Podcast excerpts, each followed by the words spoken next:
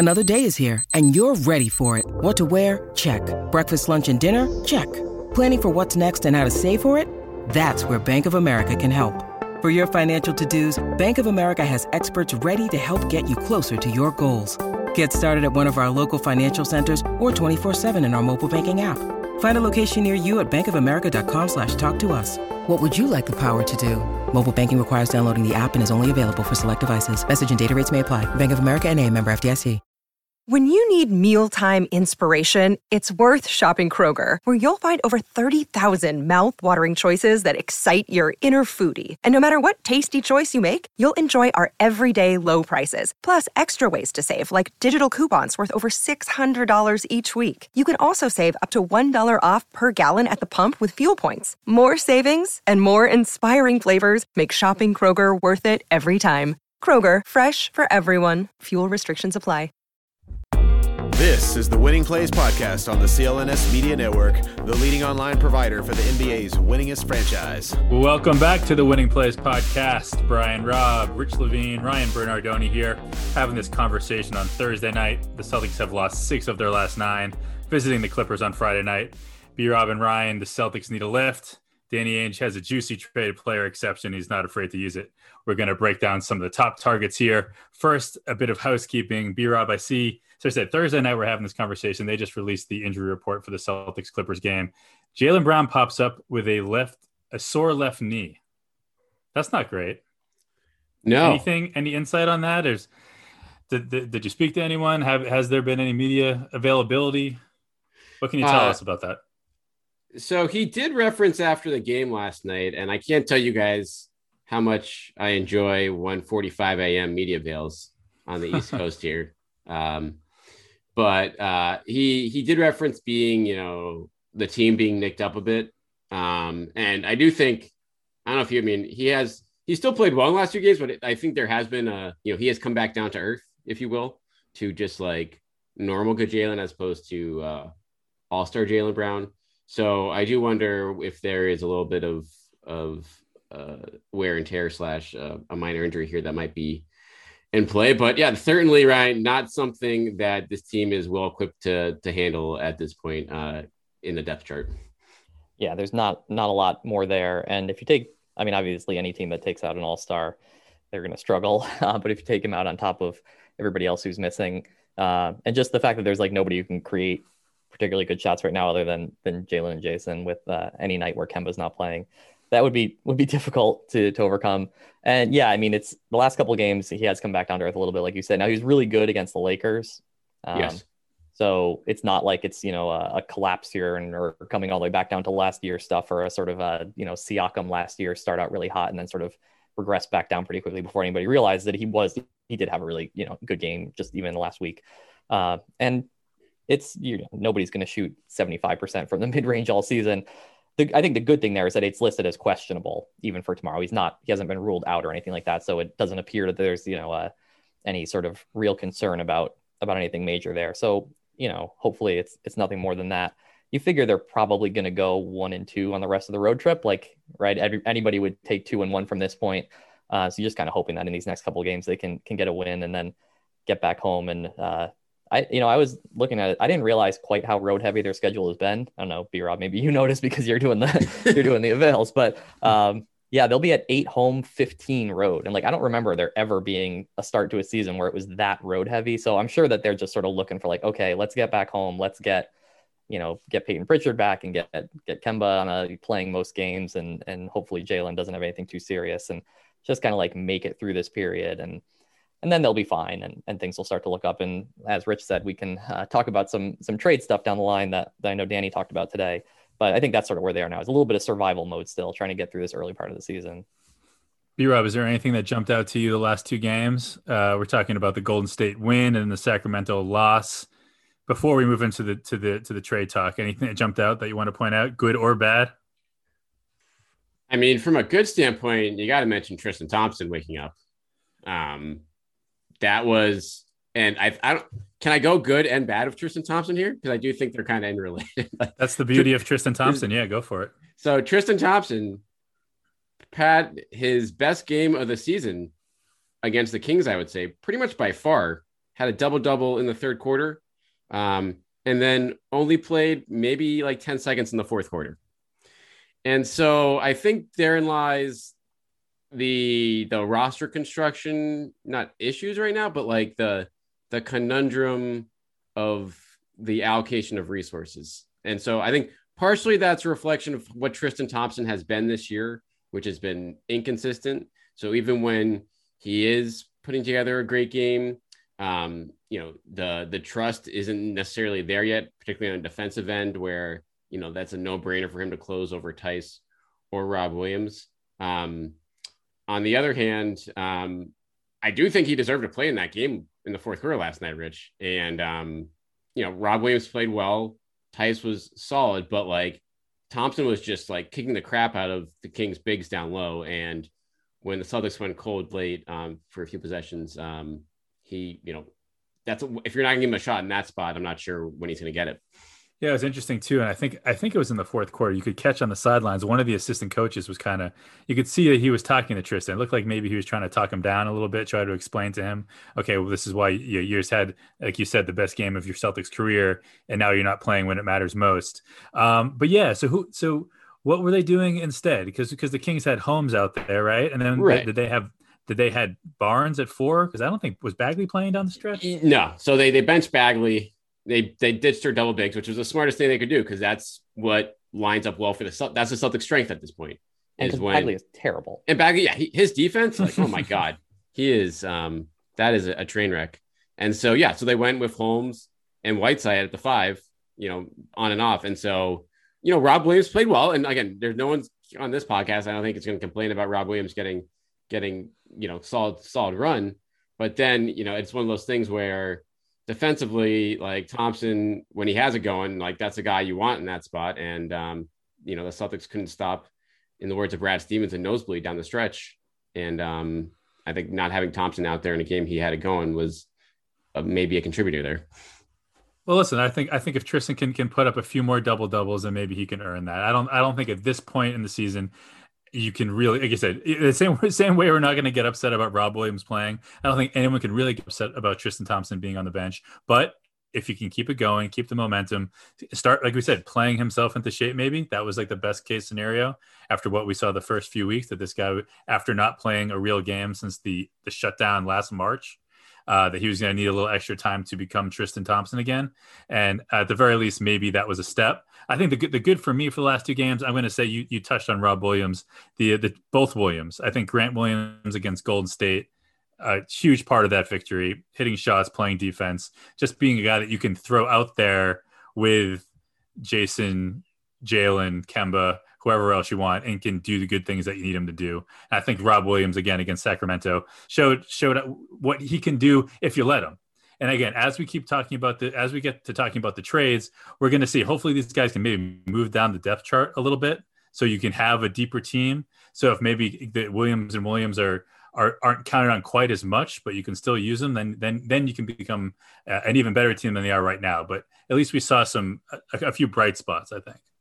I think you also have to throw out there that um, you know on a night when they had basically nobody who could who you would reliably want dribbling the ball that that Tatum had a tennis this night, you know, one rebound short of a triple double. Not super efficient scoring, but um, you know, I think that's the one other thing that sort of stands out. Now I've seen literally only highlights of the game because it ended at one o'clock in the morning and I have a two year old. Um, but it's just uh, you know, that's another another thing that we've been looking for. He obviously showed it in the playoffs last year, but um, even in a loss, and like I said, you know, I took 26 shots, scored 27 points, but to to show that all around game again. Um, so you can go sort of top to bottom with with some good and, and bad things. Um, you know, I agree. The, the Williamses and, and Tristan maybe the story of the game, but you don't ever want to lose in there that like, hey, uh, your star player had 27, 10, and 9 and um, did that playing uh, you know out of position for a decent amount of the game. So um, that that's sort of what what stands out for me from from a couple regular season games that ultimately were hopefully a little bit forgettable without having uh, any of the point guards available. Um, but little opportunities for growth here and there, I guess, is what you try to take out of that. I, I do also want to bring up on top of that, um, out of these couple games, or last night in particular, um, Brad Stevens being asked about the point guard rotation last night. Um, What and- happened?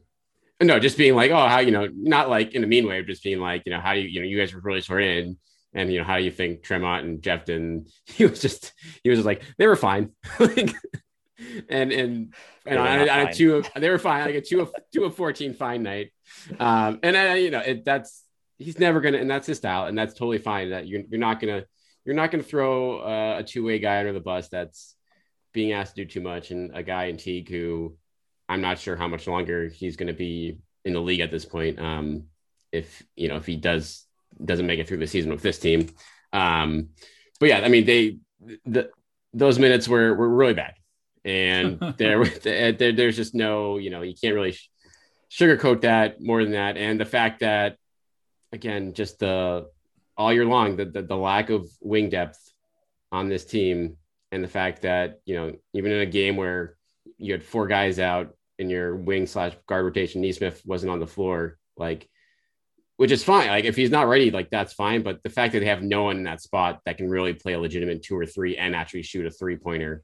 again is was uh I think arguably cost them the game last night. Or finish a dunk. Can't shoot yeah, two. Right. right. yeah, let's talk about the Javonte dunk. Rich, you had a did you did you see it yet, Ryan, or no? I did. Yeah, I had to go. And, I had to go and check right as right after you uh, texted me. I had to go and. And again, like like it like wild.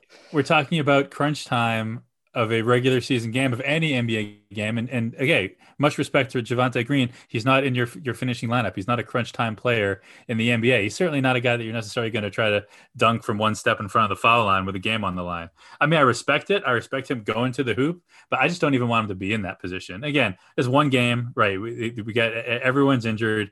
Uh, you can't get too worked up about it, but I guess that's what we're doing. Well, I mean, you got right at the end of the game. It, what are the the biggest plays come down to?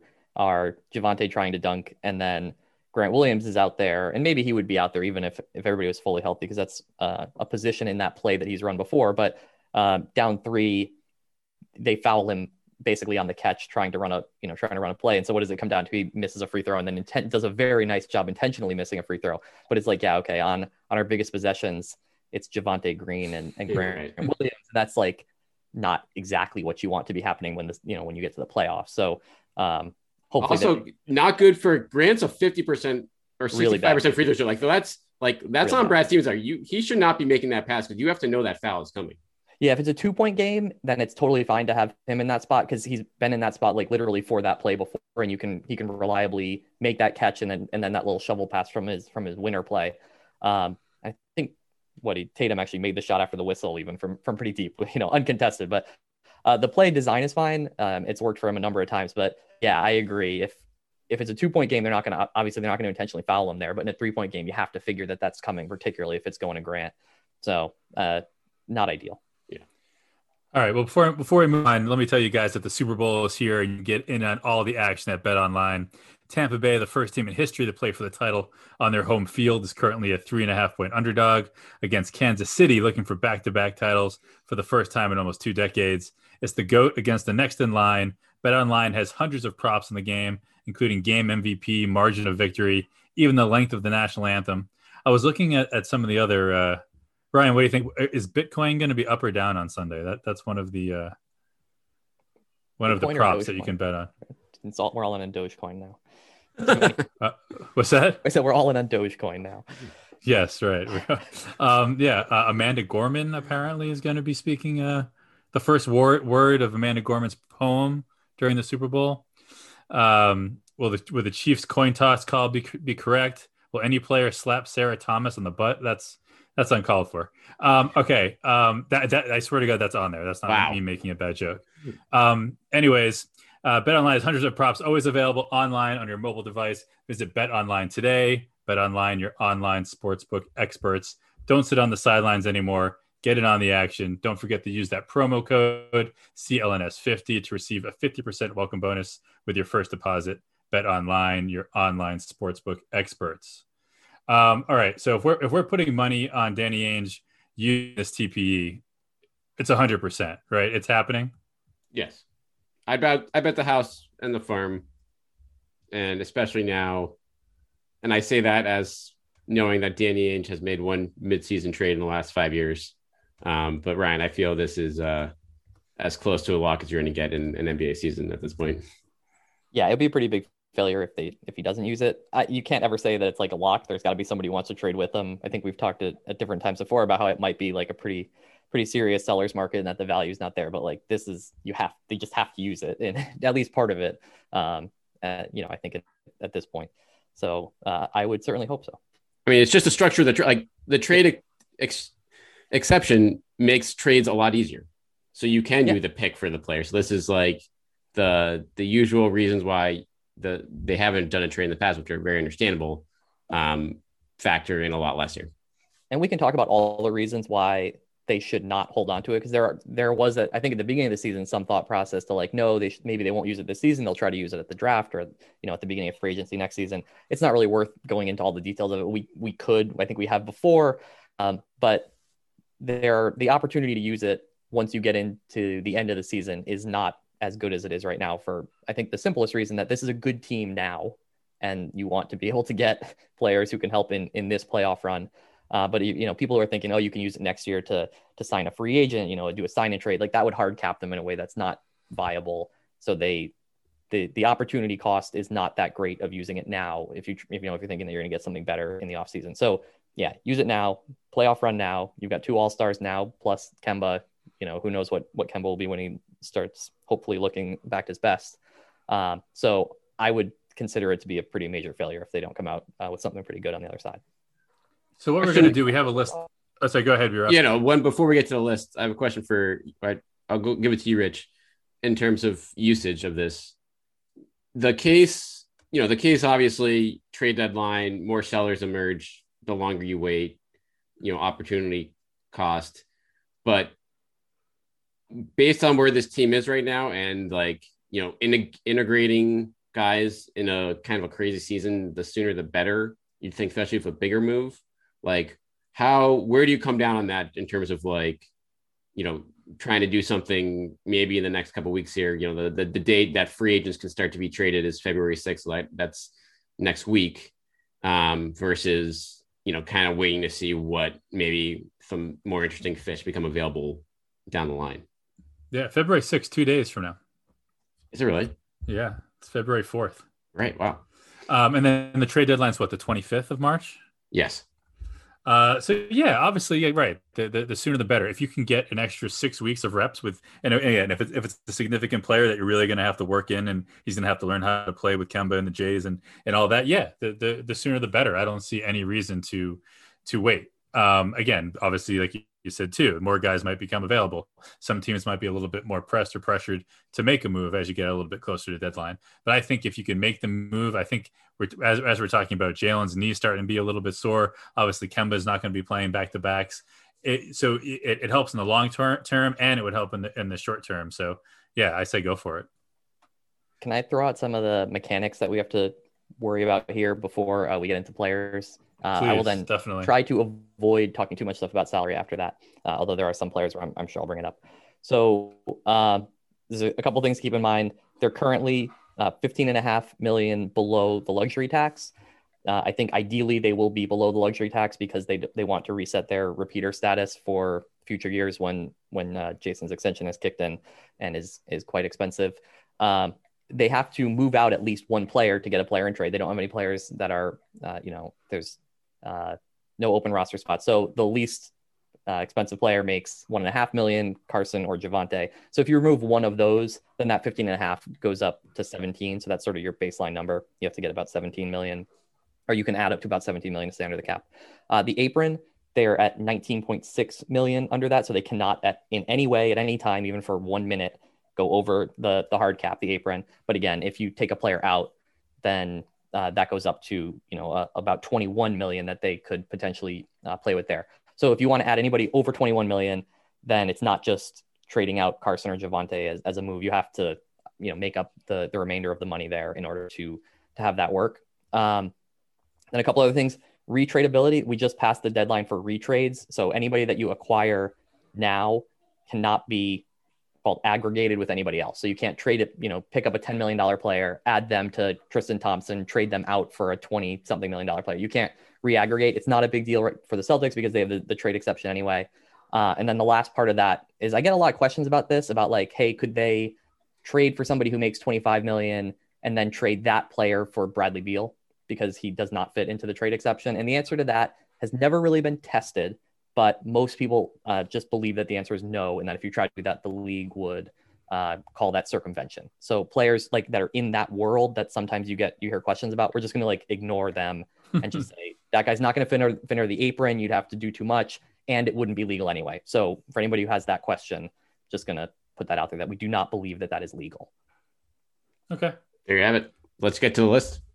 All right, and then we're gonna we're gonna sort of come to some sort of rating for for each one of these guys based on how much we would like to see it and combine that with how likely it is that this guy's even available. The other team would do it but they could find uh, a deal that works for both sides.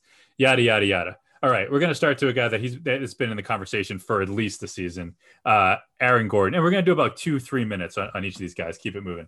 Uh, aaron gordon uh, 18 this year 16 next year. Uh, can do a little bit of everything rebound defend much better passer than than than he was, much improved three point shooter, up to 37%. Is injured right now, and I think will be for, for at least another month. So B Rob, as we talk about a guy that you come in and start working in immediately, probably not uh, one of those guys. But Orlando's in an interesting situation. Uh, what do you think, uh, B Rob? We'll start with you, Aaron Gordon. So, are we doing one rating here, Rich, for putting all those factors into play we just talked about? Yeah, sure. Yeah. So, like, we'll say one to 10, 10 most likely, one least likely. Um, Gordon, I'm gonna go. I'm dropping down to three because of the injury factor. Um, I think he's out for a month. From a from an availability standpoint, it's it's good, Ryan, in the sense that Orlando's is to get bad here, and I think they're to be more inclined to to shake things up um, and kind of move in a closer to a not a full rebuild direction, but um, you know realize that keeping this group together this year doesn't make a ton of sense.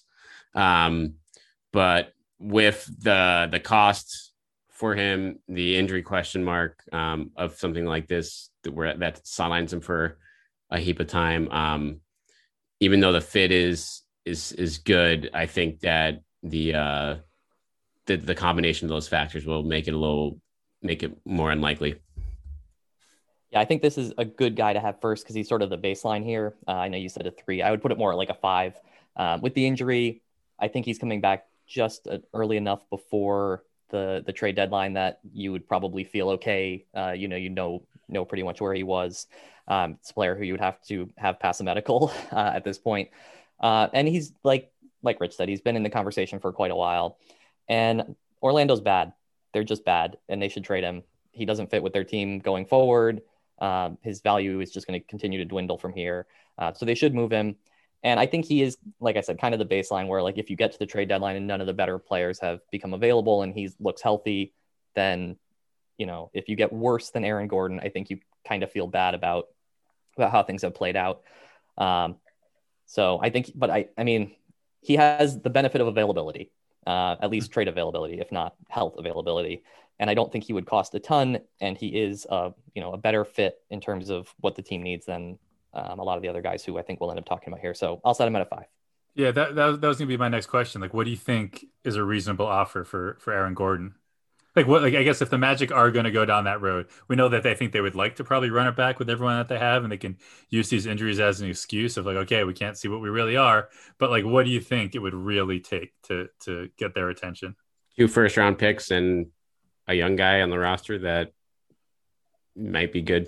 See, I think it's two of those three. It's probably all it costs for him at this point, especially with the injury. So Nesmith and a first, or Romeo and a first, or two firsts. You know, unprotected this year, protected uh, two years from now, something like that. Like I just, I don't think that he's going to cost all that much at this point with with what he is and perception around the league and coming off the injury and and all that. Um, I mean, if Sign it's all three, up. whatever, maybe but my guess is it's two of those three. Okay, next up, Harrison Barnes, guy we, we saw last night for Sacramento, is on contract two more years, about twenty million a year, uh, shooting forty percent from three, and he, yeah, he's averaging seventeen point six rebounds, but that's also thirty five minutes a night for a team where he can kind of do what he wants. Um, I like the fit, you know, and and he's Harrison Barnes got a bum rap for a long time in the NBA. Sort of the guy that they like. He was he was on that Golden State team got a big, big contract. Maybe I don't know if it was just the right place, right time. I don't know if he necessarily deserved it. Got a bad rap because of that. but very solid pro, still relatively young. Uh, has obviously done it, has done it in the in the NBA Finals. Um, I think he fits in nicely with what the Celtics need. Yeah, I, I think yeah. Go ahead, Ryan. Uh, yeah, like I said, I, I agree with with all that. It's surprising that he's only 28. He feels older than that. Uh, there's a little bit of challenge here with the money because that uh, his salary does put you over the apron to begin with and over the tax. You'd have to send somebody else out who's making some actual money. And so if that gets into a like little a, bit of like the complication of or... like, yeah, I mean, Theis or Thompson, if you really want to get under the tax, um, it might even have to be Tristan Thompson. I have to look at the exact numbers there, but uh, it gets it gets pretty tight. Uh, so that would be some challenge if you don't care about the tax and you're just like whatever, we'll you know we'll pay the repeater in a couple of years and, and who really cares. Then uh, it makes it a little bit easier. Yeah, I mean he's a good fit. He can he does what they need a player to do and, and defenses will respect him, which is one of the important things here of just like a guy who they aren't going to ignore in the corners. Um, and uh, he just just kind of makes sense. Uh, like I said, it's just money is really the only question. If he made like 18, then it would be he would be like really high on the list. It's just a little bit over that line. We're like, oh, okay, you're gonna have to move somebody, and that might get a little more complicated. Yeah, I mean the fit is like an eight or a nine, and and the standpoint to to your point, Rich, like he came into Dallas, got paid like a star, and obviously is not a, a viable number one or number two option on a on a decent team. So now, having gone through that, you know, having played on a lot of bad teams for a while here, I think he would be welcome to be the, the, the three, four, five option most nights and like willing to do some of the dirty work. He's, you know, he's not a perfect player by any means. Um, he's still overpaid, but um, from a shooting versatility standpoint, it's about as good as you're going to do. Here's the problem though, guys. When why I think this is like a three still, Sacramento, they're starting to look good here. They want to make the playoffs. They're 10 and 11. Um, and they really have no incentive to move him unless it's for a motherload offer. Because if if they had matched the Bogdanovich deal, they would have been, you know, had had a lot of extra money in the books. But now their their their payroll is 108 million. They're in pretty good shape for next year. So like, there's not a ton of incentive for them to move him now, and they're certainly not going to get, you know, anyone to come to Sacramento to replace him. Um, that's as good in free agency, I feel like, without overpaying them a ton. So I really think the Celtics might not have want to. I imagine it's going to be like the Kings are going to be like, we want two first round picks and, you know, Langford and maybe something else. And the Celtics are going to be like, ah, that's a lot for Harrison Barnes. Yeah, I'm not breaking the bank for for. Say, it's a great fit. Ideally, I, I, I still don't know if he's necessarily makes you a, a put you over the top and makes you a real title contender. In which case, like I don't know. I mean, I'd rather have Aaron Gordon. Maybe maybe the Kings want to. It could I mean, give all his minutes to Halliburton. I mean, he's Halliburton's playing 29 a night anyway, so it's not like he, he would even gain that much. But yeah, I mean, I, when you put it that way, B Rob, it's it's maybe it doesn't feel quite as likely. I'll put it as a, as a six. This yeah, is the Kings, and you never really know what they're going to do. it doesn't matter who's running the show. It's always a bit of a wild card putting it all together into one number gets harder here, right? As opposed to Rich, where you started and said, like, how much would you like him and how much do you think he's available? I think he's a good fit, but I agree that he's probably not available. Now, the question here is six weeks from now, what's the league going to look like? It's something that it's just so much of the league is bunched around 500 that there aren't a ton of teams that feel out of it now. If that continues on for the next month, then it, the trade, you know, trade market could get pretty tight, which is one of the things that I've been worried about. Um, so if Sacramento goes on a, you know, loses six of their next seven or something, does that all change? but yeah, I agree. At the moment, they, why would they really like be looking to move him? Uh, there's they seem to want to make the playoffs after, uh, you know, not not being there recently. Uh, and I think a lot of teams probably look at this weird season as an opportunity to do that, particularly even with the play-in game. Like, would they trade Harrison Barnes and throw away a chance, even like at the even at a playoff a play-in game sort of situation? They might not. So we like the fit, B Rob. Who would you rather have, uh, Harrison Barnes or Larry Nance Jr.? Oof. So a guy who, who who's again uh, can can rebound, score a little bit, shooting 38% from three this year. Uh, pretty solid passer. Uh, also a very solid guy, stand up individual, which, which fits with with a lot of what the, the kind of guys that Danny Ainge t- tries to bring in. Also a guy that the Celtics, I know they they were gonna uh, draft, yeah, draft with their second first round pick in in, in 15. The the Lakers uh, picked him, and Celtics ended up a nice consolation prize of R.J. Hunter. Um, but so maybe this is a, a long time coming. Larry Nance and the Celtics. Uh, what do you think? Yeah, I mean, so Barnes is definitely the better fit, I think, just for his defensive versatility. But Nance, I think, is the wait, far- wait, wait, wait, wait. Barnes is a better fit. Larry Nance is having like an unbelievable defensive season as a as a as a four or five. Oh yeah, I just I don't I don't I, I don't trust the. I mean, Barnes is having a career year too, and No, I just mean, don't I don't even- trust No, no, I no. don't trust No, Larry. no, no, no, no. We're not I going don't to go in there trust- on their defense.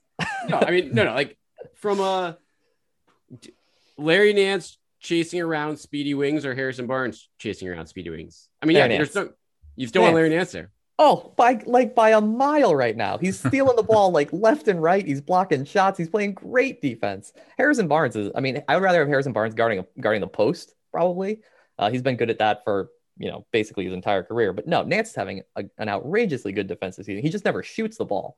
Like that's his problem right now. He, and maybe that's good for the Celtics. His usage is like zero. He's, Right. he's just not shooting it at all. He- now when he shoots threes, he makes them. But he does. He, he doesn't ever get to the free throw line, and Barnes gets to the free throw line, and the Celtics do not get to the free throw line. And to me, that's a big difference between between the two on offense. But like if you're talking about defense, I would much rather have have Nance than Barnes right now. Yeah, I mean Nance again. It's I think we're on like fours and fives. Nance, Barnes, I still think can like from a speed standpoint, I'll still take him, but we'll agree to disagree on that one.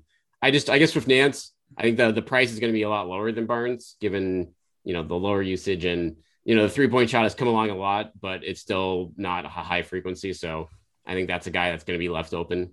Um, you know, when he's out there and if he's out there in a closing time lineup. But yeah, I mean, I put this as a like a six.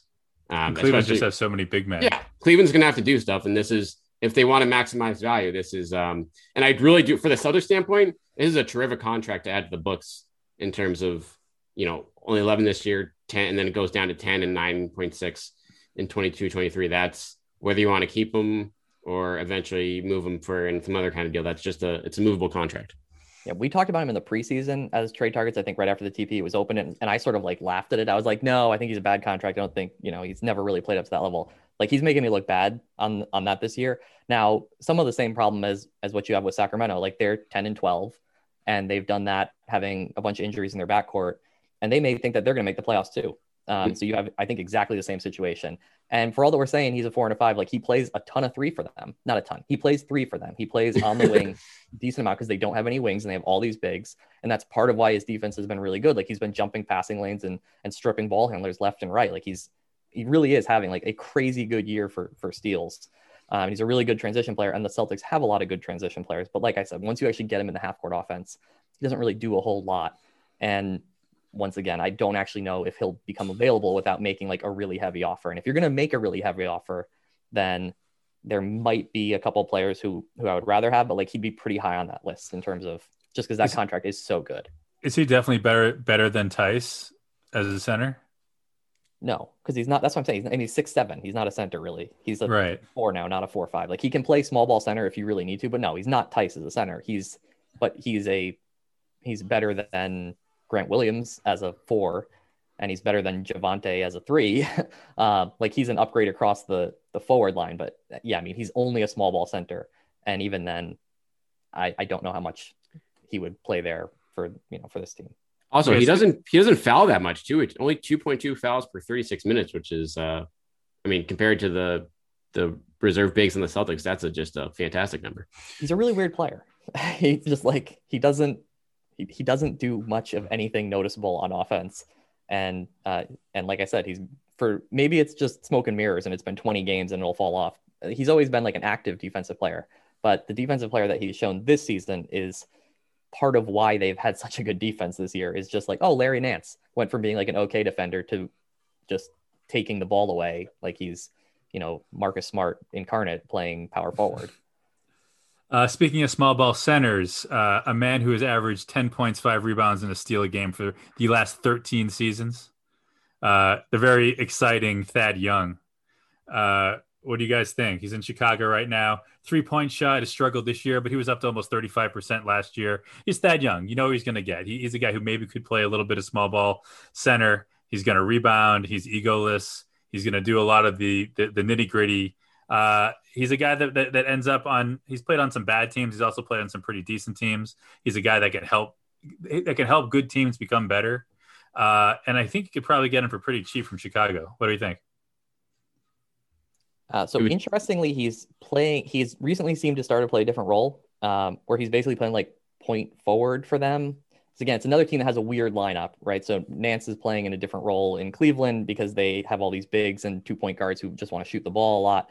Um, sort of similar with LaVine and White. He's been playing as like a short roll passer or like a Draymond uh, sort of style for for a lot of the season. His assist percentage, so uh, you know, point guards normally have assist percentage around like 30, 40 percent, something like that, is up to 25. It's never been above 15, and it's usually below 10 for his entire career. Like he really is whipping the ball around and and being a sort of a hub in their offense, which is an interesting development for a 32 year old who has literally never shown it before. So again, is that smoke and mirrors? Um, if it's But not, he can do it, right? He can at least do it at the NBA level. that's the thing. Like it's a really interesting skill development to fit him into the Celtics offense where there is quite a lot of ball movement and passing when it's playing well. He's, you know, he doesn't take a ton of threes. He doesn't make a ton of threes. So he's not great, like sort of spacing out to the corner. And my concern there is that the Celtics have all three of their big men are best on the roll already. Like they don't really have a pick and pop, pick and pop big. They have, you know, three, three bigs who are rolling anyway. So like, do they start to get in the way if he's trying to play this sort of new role when he when he comes to the Celtics, or can he be more like what he was, um, you know, at, at earlier stops in his career where he's giving a little bit more spacing and just sort of flashing some of these passing skills. So I think he's a, a good fit. Uh, I think he's more available likely than the last couple of guys we talked about because Chicago isn't. Uh, I don't think they're quite as clearly in it. Uh, they're they're only eight and twelve, right? Like they're not totally out of it because nobody basically nobody's out of it. Um, but he's got some skills that are like interesting, but hard to know if you should believe them and where you actually fit them into this team. Sure. Yeah, it's um this is a backup backup plan. Um he's he, he's solid and they should he's certainly better than than not doing anything. Um I just think that it's not a huge upgrade on you know like you said like to Ryan's point like he's he's not going to spread the floor um from 3 reliably and he's not a great rebounder um at least defensively. And so like how how much better is he going to be than Grant Williams. Um, better, but and enough to pay him, you know, fourteen million dollars next year. Eh. So maybe I mean I don't. What would you guys even give up for him here? Like you're not giving up a. There's a deal where you like if every like if Gordon if all the guys we talked about are just not on the table, then you go to the Bulls and say, hey, we'll give you what like a second round pick. Like I think it's probably your first, but I mean that's gonna be the twenty, you know, twenty fourth, twenty fifth pick, something like like if you really need to get that done, I think that's probably. I don't even do that. I. I like because then you're paying him fourteen million dollars next year, and I don't think that's Yeah. money well spent.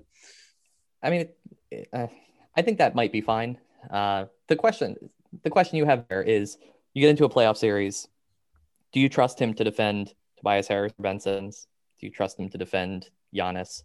Are you trusting him to defend? Like, what is his actual value that he's adding versus some of these other guys who, like, you can't imagine, sort of, uh, particularly on the defensive end, uh, where you would put them. And it's not that he's a bad defender; he's just kind of a different defender. Um, you, you almost feel more comfortable having him defend like traditional power forwards that the best teams generally aren't even playing at this point. So that's my concern, a little bit of my concern there. And, and maybe, yeah, it's not the, the best allocation of, of resources. And after saying and continuing to say that I didn't want to pay Myles Turner $18 million because I don't really like his play type, um, it would be weird to then turn around and say that I want to pay 14 million to Thad Young and, and give up a first round pick to get it. So I get that. Maybe it's a little bit of desperation there. Like if you literally get down to the trade deadline and it's Thad Young uh, for a first round pick or nothing, are you going to walk away and say no and take nothing and just like burn it after all we've been talking about? That would be tough to swallow. Um, but yeah, I mean, he's not not perfect. Ryan, you mentioned uh, that his that his assist numbers sort of come out, out of nowhere, right? That he's developed this this this, this passing skill, but even just that you have this role in the offense. Anyways, he has one 10 assist game in his career. It was back in uh, 2014, the Sixers Pacers game. Uh, only three other players from that game are still active in the NBA today. Uh, one of them being George Hill. Mm. Do you want to guess? The, do you, want, you want to take a crack What at the other it? two? 2014 Sixers Pacers. Oh god, George Hill and two other guys, both on the Pacers. Is it Jrue Holiday? No, Was that the year before? Paul Paul George. Paul George is one.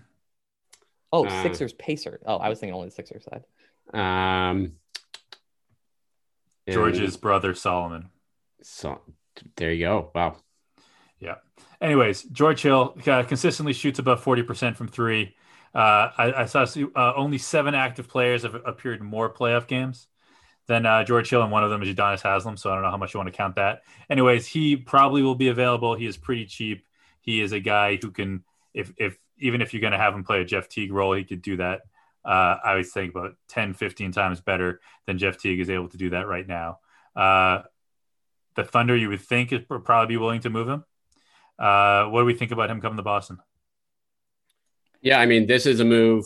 This is very high on the list, and um, Payton Pritchard's development makes the need for him a little bit less. But I don't know. I look at George Hill and I see just a guy who actually, you know, shows up in the playoffs and will give you something off the bench.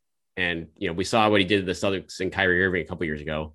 Um, but generally when Eric Bledsoe's, you know, crap the bed year after year, it's George Hill that's like the reliable third option for the Bucks. So um, only nine million dollars, which means you can still get him and potentially another player if you move enough salary out. Um, so if you're swinging big this year, this is the guard I think you want to go after Ryan. And so I'm probably like a we'll go like a seven here. If you're in the guard market, I agree with that. Uh, ideally, you're not in the guard market, or you're in it as a secondary. So, like you said, there's some players where you could get get somebody else and have enough space to to also go after him. And under that circumstance, like I would definitely do it. I agree. The Pritchard uh, emergence, whatever you want to call it, uh, early on made it less of a pressing need to fill that role, even with Jeff Teague completely falling off the face of the earth. Um, but Payton Pritchard in the playoffs might be a little bit of a different situation than Payton Pritchard in the first month of the season. And so I would agree that um, that he'd be a really nice fit. Uh, the the question I have there is basically like, can you imagine a situation where in the fourth quarter of a playoff game that you care about, he's on the floor? Like, is he gonna? Who is he going to play over Kemba, Smart, or Theis? With the bigger guys, you can imagine it being possibly Theis in a small ball, or you know Marcus or uh, or Kemba, even it, depending on sort of score and opponent. It's harder to see where he would actually get on the floor in that situation. Now, that doesn't mean that he doesn't have any value. He certainly does. Um, and I would like to be able to see what Romeo Langford could do before the trade deadline in order to decide, you know, how much I care about about defense at, at two guard um, before I, I spend too much on Hill. But yeah, I mean, amongst the guards, if that's the position you're trying to fill, and especially if you've already done something else and still have space, like he's a really obvious one. And what's uh what's wrong with Darius Bertans right now in Washington? Wizards scored a ton of points. Yeah. He got he, he got paid. He got paid. Yeah. it's, is it, it's really that simple, huh? And we should also should say team. to wrap up Hill, he's also hurt right now for the next four weeks. Um, he had some kind of thumb procedure oh. just now. So he in terms, yeah, lottery, I, lotteryitis for the yes. Thunder. Stop, right. stop winning us games here. We're trying I, to get Cade Cunningham. honestly, there, whatever this was, it sounded like a procedure that was made up. Um, it was yeah, minor surgical procedure on his right thumb, reevaluated in four weeks. That was on Tuesday, so he will be nice and fresh for the trade deadline, um, based on that timeline. So that's just uh what what that does to his actual value remains to be seen. But uh, back to Bertans. yeah. So is he? So he's he. We don't. The Celtics don't want him. Don't want anything to do with him.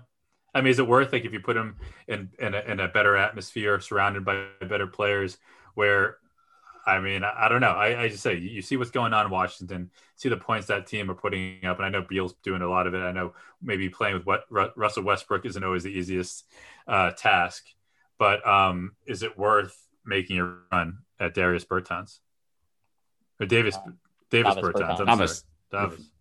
Only for the memes.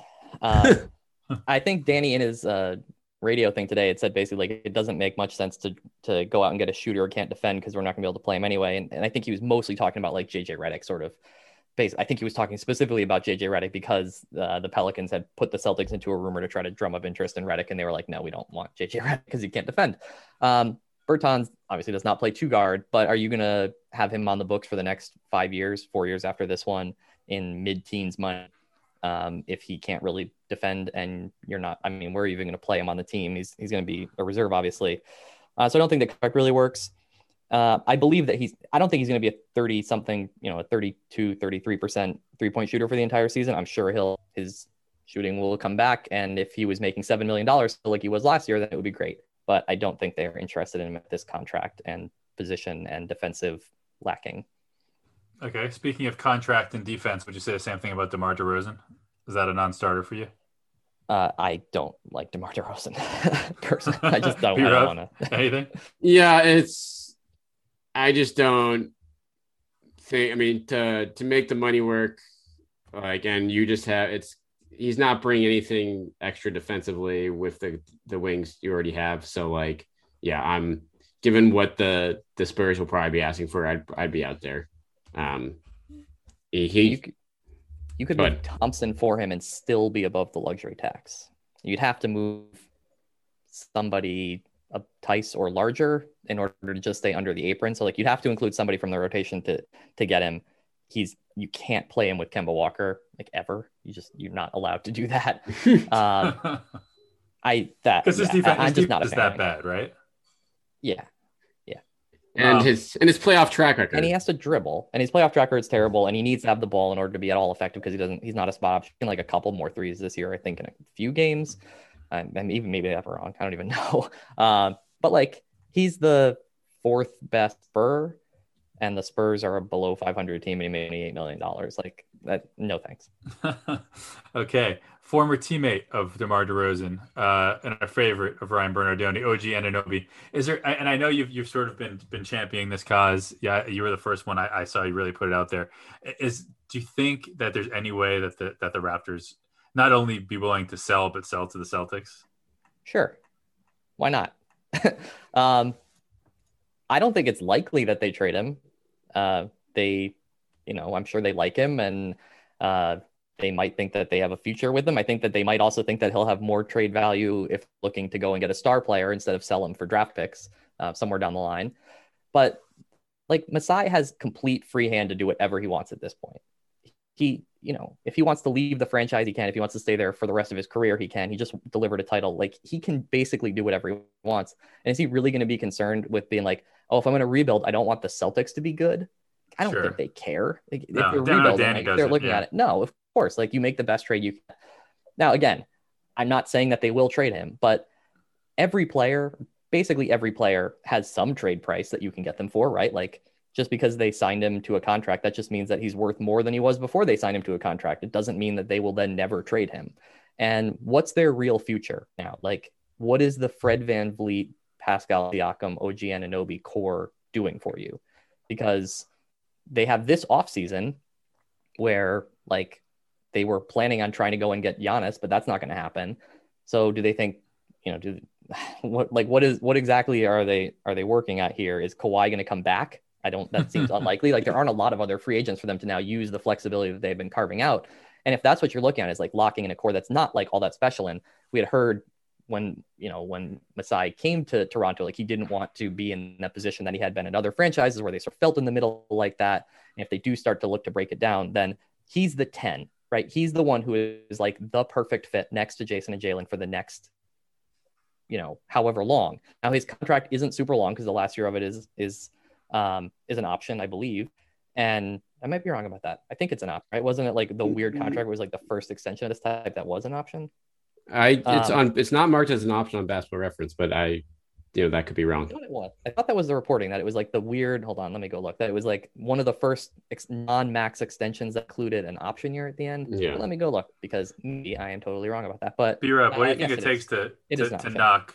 What's that? Sorry, Ryan. it is an option year, so he's got It's an option. you know three years after this year. So it's not like a five-year contract or something like this. And I'm saying like you go in and you test them. That's all you do. You have the conversation where you say, hey, you can pick Langford or Nesmith if you like one of them, and we'll give you three unprotected picks. And we will, you know, and we don't have to send you out any money. And there's poison pill concerns around his contract because we have a TP, you know, they have the big TPE to use. And it's just like that's superstar price. If they say no, then okay, you move on. But like you definitely have that conversation first. Yeah, and I, I think that is that's a a guy that's worthy of making that kind of an offer. I do think though, from Toronto standpoint, they might be better think served, as you mentioned, around like use him as a centerpiece to get the next star via another trade, and whether that is who that guy is and when how that times out, you know, remains to be seen. But yeah, this is you know when you when you're trying to make the best version of yourselves now and in the future, this is a guy that you know we have saw last postseason what he can be um, as the, the perfect complement and um, is worth kind of putting pushing all your chips into the middle of the table um, to maximize what you have now. Like I realize he's shooting 43% from three this year. But he doesn't shoot much. So here's the question I have for both of you. Like over under half an all-star game for his career. Yeah right? Like one, maybe. Like it's really, I think that's the line. And so the question is like, is there an untradeable guy who is never going to make, who you don't think is likely to ever make an All Star game? No. It's very much sort of like the Jay Crowder situation that the Celtics had, where it's like, oh, you can trade Jay Crowder. He's got five years on this great deal. Like he's worth so much. And then the contract sort of goes and winds down. And yes, he ended up being part of a part of a bigger trade, sort of after I think the of his value had had gone by. But it's like this he's not a guy who, this is not Kevin Durant, right? Now every now every team just, is traded Jay Crowder. yeah, exactly. And once you've like broken the seal, they start getting those players start to get moved around. And like he's a really good version of this player, but really, like, will he ever make an all-star game? And does is there an untradeable, never future all-star who's going to be making, you know, mid again, mid high teens money next year? And it's just like this idea that like nobody can envision trading him after all of the trades we've seen over the last couple of years. I just find it odd. And it, again, if they say no and they're just like, no, it would take five first round picks, then okay. But you move on. Like, why wouldn't you? Why wouldn't you push that until the very end to try to make that happen? Because he just is like the guy that you would want to make into this three headed monster for the next five years. Yeah, it's often the smartest guys and the best the, the best executives like Masai who are willing to do the things that no one else thinks possible or or would never even consider to to be a reality and and they make it so. So yeah, let's let's hope so because I agree that that would be fantastic. Um, what else we got here? Oh, we have the uh the these two two guys with Orlando. We already talked about Aaron Gordon, but Fournier or, or, or Terrence Ross. Take your pick from those two. Uh, B Rub. Uh, Fournier two. Um, great offense, but can't defend and expiring contract. So you're probably not going to want to pay him. Sounds like um, Ross too. yeah. I mean, Ross, Ross has a good contract. Ross well, has a contract. contract. He got a longer contract. I don't know if it's a good contract, but descending, um, it's okay. It's yeah. Fine. I'll go Ross for Fournier too, just Ross because Ross has is signed for the next couple years. I agree. He's yeah, I like the idea of Ross coming in and going off for like you know, you, you never know. You can go for 30 points in, in any game. And sometimes it's like, it won't, you know, it, won't be against us anymore. It's, it's always against us. right. Yeah, exactly. Him, him and Middleton. That's what they need to acquire. Um, Jerami Grant Hardaway Jr. You put, you, you put on the, uh, on, on, the, on your list, Ryan. Uh, pass right across Jerami Grant there. Impossible. Yeah, I, I, we'll move on. I know you're on. We're on a deadline here. Uh, yeah, Hardaway Jr. Uh, Dallas is really bad, like surprisingly bad. Uh, he's a little too small. He's sort of Terrence Ross. You know, he's basically Terrence Ross, but Dallas. Um, sort of similar thing, contract, similar player, similar. Um, so whatever. Not as good. I don't uh, think. Yeah, I mean, he's not as good a scorer. Um, he's probably about as good of a total player. Uh, so yeah, he's like I said, Western Conference Terrence Ross. Yeah, so that's well, what do you give up for that? Like two seconds? I mean, you're gonna have to move first for some of these you're guys, especially they have three years left and it's your first. Yeah, like again, for Hardaway Jr. though, Hardaway Jr. is uh, expiring, so like that's. I thought he had another year left after. Oh no, no it no. was never mind. It was uh, Seth Curry who was the one who had a multi-year contract on on theirs, and they already moved him obviously to uh, to Philadelphia. So we yeah, talk about these guys. Round, we, second round. We talk about. For, oh, sorry, Hardaway Ross, Fournette. Who like, whose minutes are they taking? That's the problem with guys who are small, right? That's what I was saying. Like when it matters, they're not going to play because right. they're not going to they're not going to knock Smart or Kemba out. So who is it? The bigger guys could play in three different positions, or you know, possibly go small ball, something like that. They're, these are regular season signings. These are trying to score me points in the second quarter of a playoff game. They're obviously not crunch time guys. Right. Speaking of which, uh, Celtics legend Austin Rivers potentially in, in the in the mix. Uh, I don't know. I'm I would be very okay with not with not having Austin Rivers on the team. Can dribble yesterday. They, if they would have won the game yesterday, if they had him, that's sort of where I, you know, like that's the extent of what it matters is they could have beaten Sacramento without Kemba Walker if they had him, probably. But you're again second round picks, not a big deal. Right, and, and he signed for cheap for three years. That's the, that's the one upside for Austin Rivers, but that's pretty much the only upside I think with him. You can deploy him against his father. yeah, and then and then uh and his brother cheap, pr- probably a, a, a better teammate uh, and a better shooter, uh, Garrett Temple. uh, he, he he makes the rounds in the NBA. But again, he's a guy that you can that you can plug in like a Wayne Ellington type that can that can hit some shots. Not gonna not gonna lose much for you. He's probably a good guy in the locker room, good guy behind the scenes, and you don't have to give up much, right? He was part of his inner circle, and then they, and then he was gone last year. He was he was part of the inner circle um, of guys who he said he said they would be keeping around and building around. Uh, yeah, again, he's these are the guys that we're talking about now, where none of the guys that you want worked out. It's like okay, well, we got this thing burning a hole in our pocket. Um, and we got these draft picks and they're just going to conflict with players that we already have. So like we're going to go and use them and get somebody. And it's like, all right, he's, again, he's six five. Like you want somebody who's six eight, and he's not big enough. But he's fine if you ran out of options and everybody was asking for three first round picks and you can get a couple of seconds. Like sure. One bonus option that was on the list that I want to throw out to wrap up before I have to wrap up here. Um, and we've talked about him before, I think, Ryan. Kyle Anderson. Um, I, he was I was going to put him on my list too. I, I love it. He actually is hitting threes this year, 35% on four attempts per game through 16 games. Uh, six foot nine. So you can't, I mean, again, he's not much, he's an, he's an okay defender, I would say. Not, not, you're not going to, you know, be probably closing games with him. Um, but he can rebound, he can pass. Um, thoughts? Yeah, I mean, I wouldn't complain if he was the guy. Again, it's you know, I, I think he's better than some of these smaller guys that we're talking about. Um, I'll Rich, I'll throw to you another bonus guy, Maxi Kleber, Maxi Kleber. Um, again on on Dallas, he's more of a power forward, but he can shoot and defend, and like I think that he would be another kind of similar guy in that position where again he's probably not going to be closing for you, but uh, he fills a positional need. Kyle Anderson plays an entirely different style, but uh, both of those guys, yeah, at least are on the, the bigger end of the spectrum. Yeah, and he's a guy that in a pinch you saw you know last year in the playoffs, like when when when Porzingis was down, that he can he can go out there and compete at that level, right? You know, you don't you don't want to count on him that much, but like if worst case scenario, if he if he's getting maybe around 20 minutes a game, I think he can help you a little bit. You probably don't want too much more than that, but yeah, you, you, it's he's a he's an active body and, he defends really hard. Does he? Yeah, I mean he's mostly on on offense. He's sort of a stand around corner shooter type of guy mostly, uh, but he works really hard on D. And he's been I've seen him play decent defense against some some of the bigger wings. You know, like I think he had a game last year where he had to like defend LeBron, and, uh, and obviously he's losing that battle because he's but he's trying, like he's actually out there and not just like getting traffic coned. Yeah, but I think just to bring this full full circle, like you said, if it comes down to some of these names that we've talked about at the end of the conversation here, it will be a little bit anticlimactic when it comes down to this TPE and what we thought uh, that you know losing Gordon like that might do for this team. Hopefully, it's one. Hopefully, it's again, it's, it's the Gordons or or the Nances or or or even OG, right? Let, let, let, let's pray for OG. Um, but either way, we think we think we think it's coming. Something's coming. It's got to be coming. It is, and we're probably going to be having this conversation for three more times in the next six weeks as we wait. But okay, get the um, get the listens by exactly. We have to cover things change quickly in two weeks. Yeah, subscribe, um, subscribe, rate, and review to, to hear more of our trade thoughts in the coming weeks. Exactly. you can't get enough of them. Um, all right, that'll do it for this episode of the Winning Plays Pod. Uh, listen to Ryan's subscribe, rate, review.